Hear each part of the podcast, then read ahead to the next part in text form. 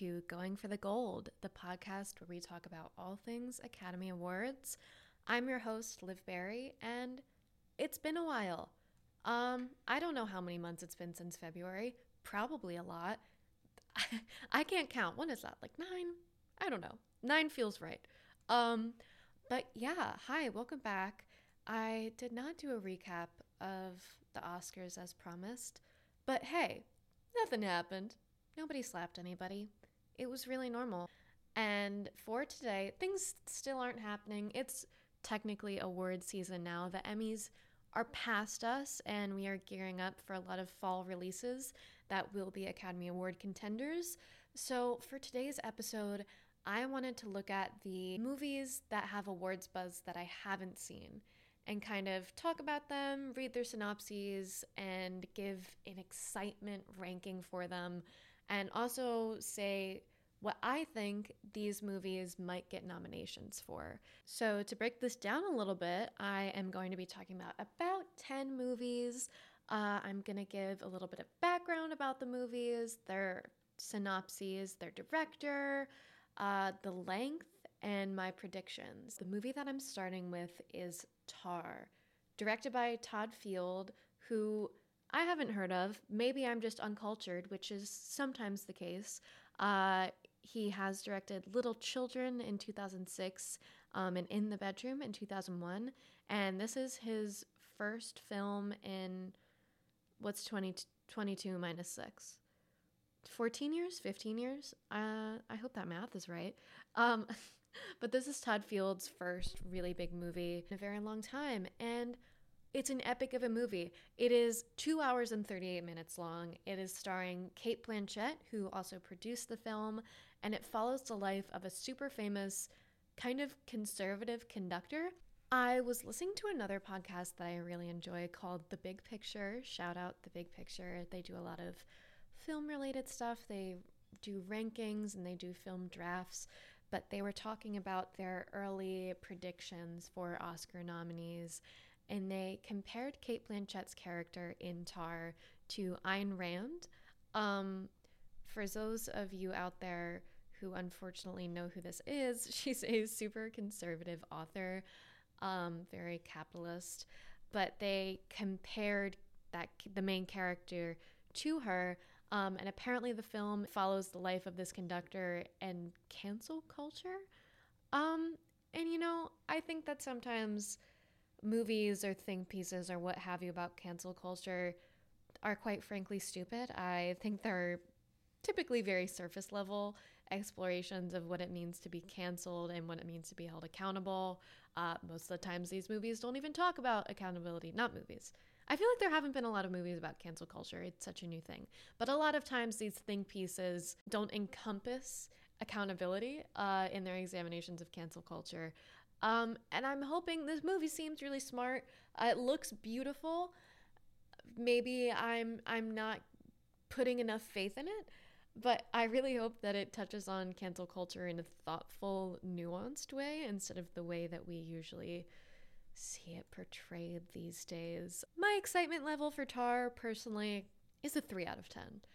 I just 2 hours and 38 minutes of a conservative woman who has been compared to Ayn Rand talking about cancel culture, or she's not talking about cancel culture, but you know, it just doesn't seem like my thing. You will notice that there's going to be a pattern in this podcast of all of these movies being really exceedingly fucking long. Too long. No movie, in my opinion, should ever be above two hours. Why? There's just no need. Um, but over half of these movies are over two hours and 15 minutes, which is ridiculous. And, you know, for, for my loyalty, my unfortunate loyalty to predicting, I'm going to have to sit through like probably 20 hours of movies because of how long these fucking movies are, which is ridiculous. But yeah, off my spiel, off my spiel. Uh, my excitement for Tar I'm not jazzed about it, but you know, I'll still see it. It looks really pretty, and that's what I'll say about it. My predictions, my Oscar predictions for what it will be nominated for, maybe Best Picture. I put a question mark next to this. Um, it seems a little, I don't know, I don't think the Oscars like high level thinky movies. They like movies that very clearly fit into a formula. Um, and Tar doesn't seem like it will fit into a formula. So possibly Best Picture, but it could be a toss up. Um, definitely Cate Blanchett will get a nomination for Best Actress. This seems like a vessel for an actor. It seems like it was made Cate Blanchett to really showcase her talents. The last time she won was for Best Actress in Blue Jasmine. I don't know what that is. Sorry. Am I am I a bad film watcher? I have no idea what Blue Jasmine is. Um but getting back to the point, Cate Blanchett will probably be nominated for Best Actress here. And because the movie is about a conductor, I think it will definitely get uh, a Best Sound nomination because I don't think you can have a movie about the music industry and not be nominated for Best Sound. It makes me think a lot about Sound of Metal uh, and how that kind of swept all of the technical sound categories. So, those are my thoughts on Tar. And next up, we have Amsterdam, directed by David O. Russell. You might know Mr. O. Russell from directing American Hustle, Silver Linings Playbook, getting alleged by his 19 year old niece for assault. Um, yeah, David O. Russell is a piece of shit. Uh, there, there is no if, ands, or buts about that. Uh, and also, to add insult to injury, everything that I've been hearing about this film is negative. Uh, but the Oscars love to jerk off David O. Russell. Uh, they, for whatever reason, loved American Hustle. I remember that being like a big event. I remember watching the Oscars when American Hustle was nominated for everything. Uh, for whatever reason, they were just obsessed with that movie. Uh, I've personally never seen it. It looks bad. I don't think I would enjoy it. Um, but back to Amsterdam, it is. It kind of has a stacked cast. It's starring Margot Robbie, Christian Bale, and John David Washington. Um, it's genre is a little confusing. It's like comedy slash slight biopic slash political drama. But allegedly, the political drama part of it does not become apparent until the end of the movie. Uh, so we've got a bit of a hodgepodge of genres, which normally I wouldn't mind, but because it's from David O. Russell, I would not trust it. This movie is also absurdly long. It's two hours and 14 minutes. My excitement level for this is a 1 out of 10. I don't even know if I'll watch it. I'm definitely not going to watch it now. Maybe if it gets nominated for something, I will illegally stream it. I would prefer to not give money to David O. Russell. Um, but I feel like its nomination for an award is just kind of inevitable. The Oscar, the thing about the Oscars is that they love like mid to bad movies by acclaimed directors. So, you know, I, I just strongly feel as if Amsterdam will get a few, maybe even many nominations this year. My predictions for what Amsterdam will get nominated for are Best Picture and Best Director because the Academy is fucking stupid. Moving on. All right, the next movie on my list is Triangle of Sadness, and I'm to be honest, guys, I am incredibly stoked for this one. Directed by Swedish director Ruben Östlund, directed a number of pretty acclaimed films, including Force Majeure, which is uh, about a family who goes on this trip to the mountains and it, it explores ethics. But Triangle of Sadness is going to be the third in this trilogy by Östlund, uh, kind of exploring the psyches of rich people, I'm fairly certain, uh, which is really interesting. I haven't seen any of the other stuff he has done.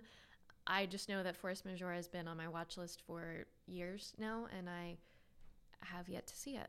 Um, the only really big name in Triangle of Sadness is Woody Harrelson, which is enough to sell me. I love Woody Harrelson.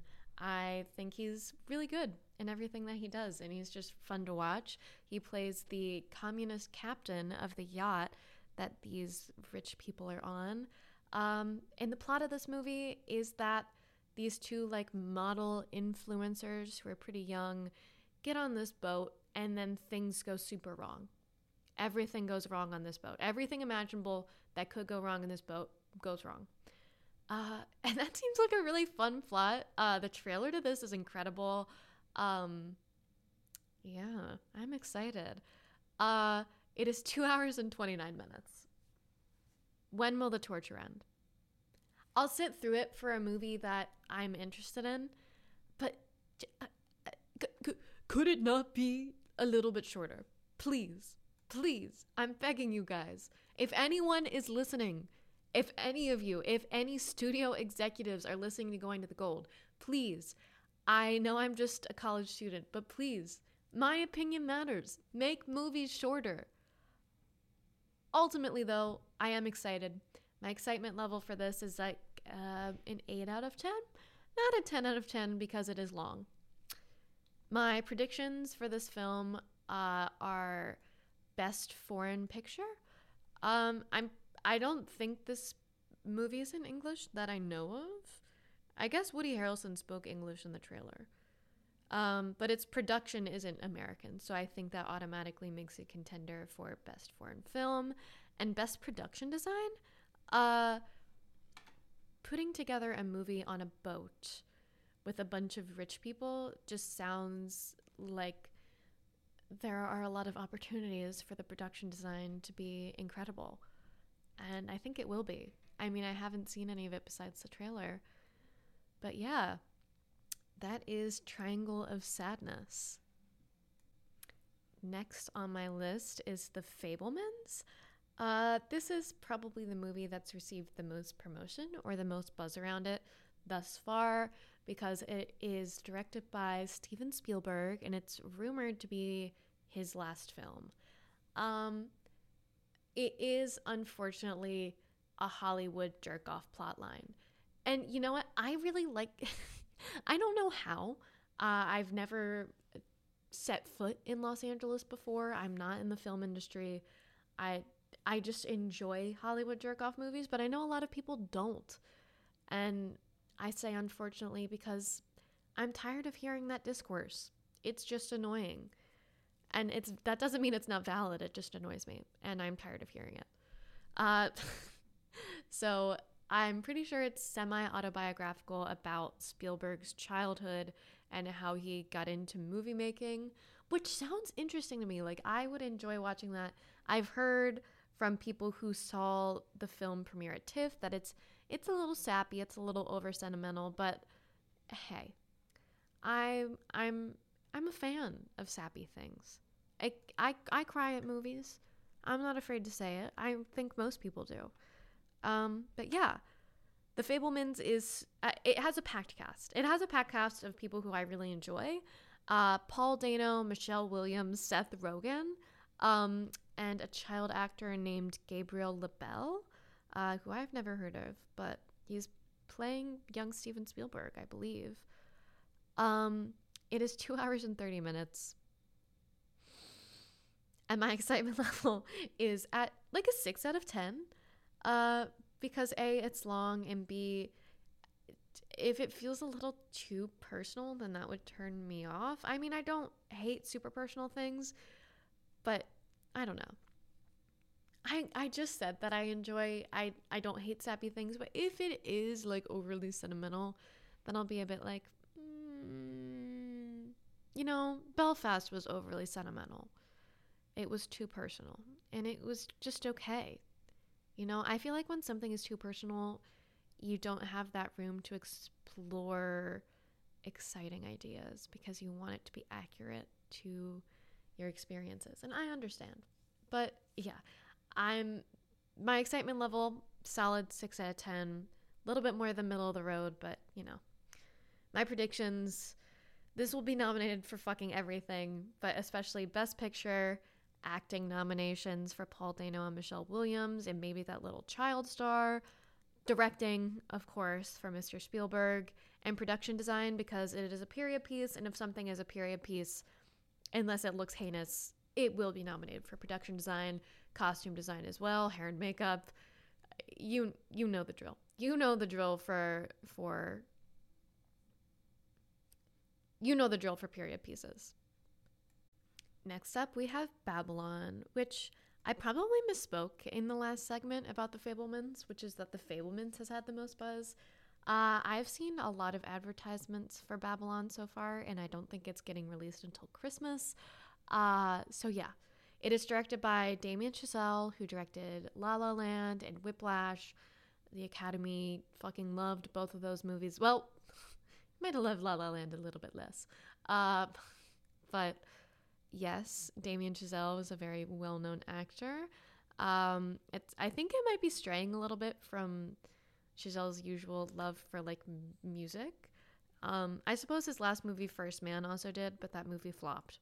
So it is starring Margot Robbie, Brad Pitt, and Diego Calva, um, who I have never heard of. Uh, it doesn't look like he's been in much, but you know, I'm always excited for a newcomer. Fuck Brad Pitt. I hate Brad Pitt. Um, I don't fuck with abusers, and I think that he is coasting off the same wave that Johnny Depp did with the Amber Heard trial um, in his custody or whatever suit he has with Angelina Jolie. I don't know if they're still in their divorce filings or whatever, but uh, yeah, I don't trust Brad Pitt. Fuck Brad Pitt.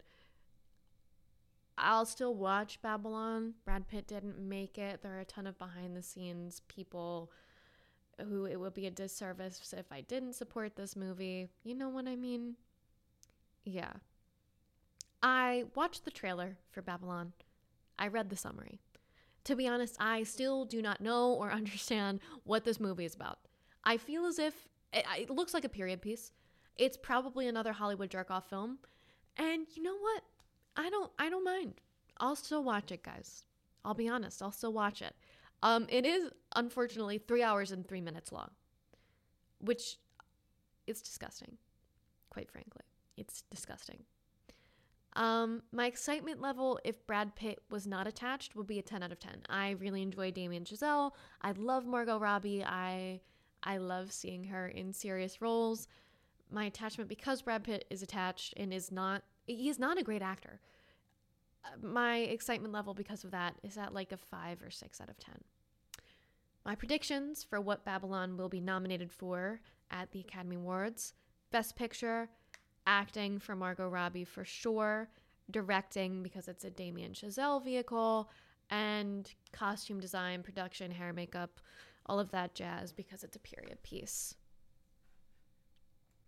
We're approaching the end of like my super predictable Oscar Oscar contenders. Uh, this last kind of super predictable one is The Whale, directed by Darren Aronofsky, who has done every overly pretentious film you can think of: Black Swan, Requiem for a Dream, Mother, etc., etc. He's had a few flops in there as well, but you know.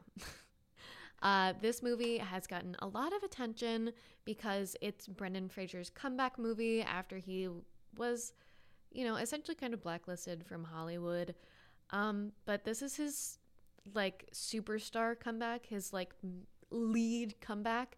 Uh, it is also starring Sadie Sink from Stranger Things. Um, I'm really excited. I love Sadie Sink. I love Brendan Fraser. I am so excited to see the star that Sadie Sink is destined to become. She is a powerhouse, and I hope it's all here in The Whale. Um, the summary of The Whale, or the synopsis of The Whale, rather, is that it's about a 600 pound gay man trying to reconnect with his daughter. Um, I have a few issues with this. Brendan Fraser is not a fat man, and they put him in a fat suit for this role. Um, and I am uncomfortable with the ethics of fat suits. I don't think fat suits should be used when you could have easily just hired a fat actor regardless, I'm excited for Brendan Fraser's comeback. Was this the role for him? Who's to say?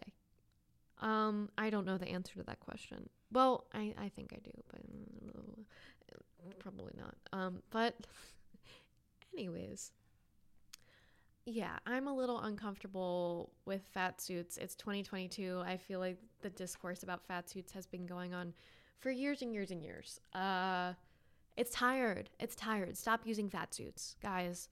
Can we just fucking stop? Anyways, it's a normal runtime. It's just under two hours, which means, yeah, I'll probably go and see this. My excitement level is at a 5 out of 10. I'm super excited to see the acting performances in this. The plot seems kind of like, eh, seems a little boring to me personally. Um, and also, Fatsuit gives it negative points. Uh, my predictions for what this will win Brendan Fraser will absolutely get an acting nomination, uh, and it will probably get a directing nomination because of Darren Aronofsky. Whether or not this will receive a Best Picture nomination is kind of up in the air, I feel like, but uh, for acting and directing, it's definitely a shoe in. I lied actually, um, because this movie is the last super obvious Oscar nominee, or like Oscar to be nominee. You know, you know. Um, and it is She Said, directed by Maria Schrader, who directed the documentary on Netflix Unorthodox. Uh, I never watched Unorthodox. I heard a lot of praise about it. It seems really interesting. Um, and she said stars Zoe Kazan and Carey Mulligan, and it follows the story of the real life story of the two journalists at the New York Times who broke the Harvey Weinstein story. It seems interesting. I just feel as if the like, oh, journalist breaking a crazy story format is at this point an Oscar bait formula. It has been done again and again and again since Spotlight won Best Picture. And it's a little tired, guys. I guess this is putting a new spin on it, kind of. But still. Also, how soon is too soon? Because I am worried that this movie might not be totally respectful to the victims uh, of Harvey Weinstein. But nevertheless, I guess I'll still go see it. I also hope it has interesting things to say about Me Too because a lot of Me Too discourse can get tired and overdone. Um, so yeah, it is just over two hours, which again is a is a normal runtime for a movie. My excitement level is at a 4 out of 10 for aforementioned reasons, and my predictions for She Said are acting, best picture, and adapted screenplay because I'm pretty sure uh, the, uh, She Said is adapted from a book that was written about the journalist who broke the Harvey Weinstein story. All right. Now we're getting to a little bit weird territory, um, which is where the brunt of my excitedness uh, is currently the first kind of weird left field prediction, but not completely left field prediction I have is Glass Onion, the Knives Out 2 sequel, directed by Rian Johnson and starring every celebrity you can think of Kathryn Hahn, that guy, Edward Norton. I was about to say that guy from Fight Club. Um, uh, Janelle Monáe. Um, is Jennifer Coolidge in this, or did I dream that? I don't think Jennifer Coolidge is in this, but it'd be really funny if she was. Um, there are way more people in it. Just like pick a random celebrity, and they're probably in it. Quite honestly. Um, all we know about the Glass Onion so far is that it's about rich people on a yacht, and they were brought to the yacht. Um, oh my god, it's kind of like Triangle of Sadness. I haven't even thought about that. Rich people on a yacht. Hello, same plot, kind of. Um, but these rich, rich people these rich people are on a yacht because uh, they Edward Norton's character, I think, sends all of his old friends and acquaintances this puzzle. Uh, then they have to put together the clues of this puzzle uh, to get to the yacht and solve his murder.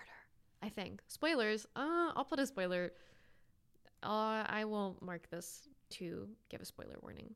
But the it was in the trailer, guys. It was in the trailer. It was in the trailer. Some people don't watch the trailers for spoilers, but I do. Um, my excitement level is a 10 out of 10. I love Knives Out. Who doesn't? If you don't like if you don't like Knives Out, you're a little bit strange. Um, in my personal opinion. Uh did I already say my excitement levels 10 out of 10? I'm sure I did. Predictions? Best picture? I'm pretty sure Knives Out got a best picture nomination. I don't think it got much more besides that. It might have gotten like screenplay or something. I don't know.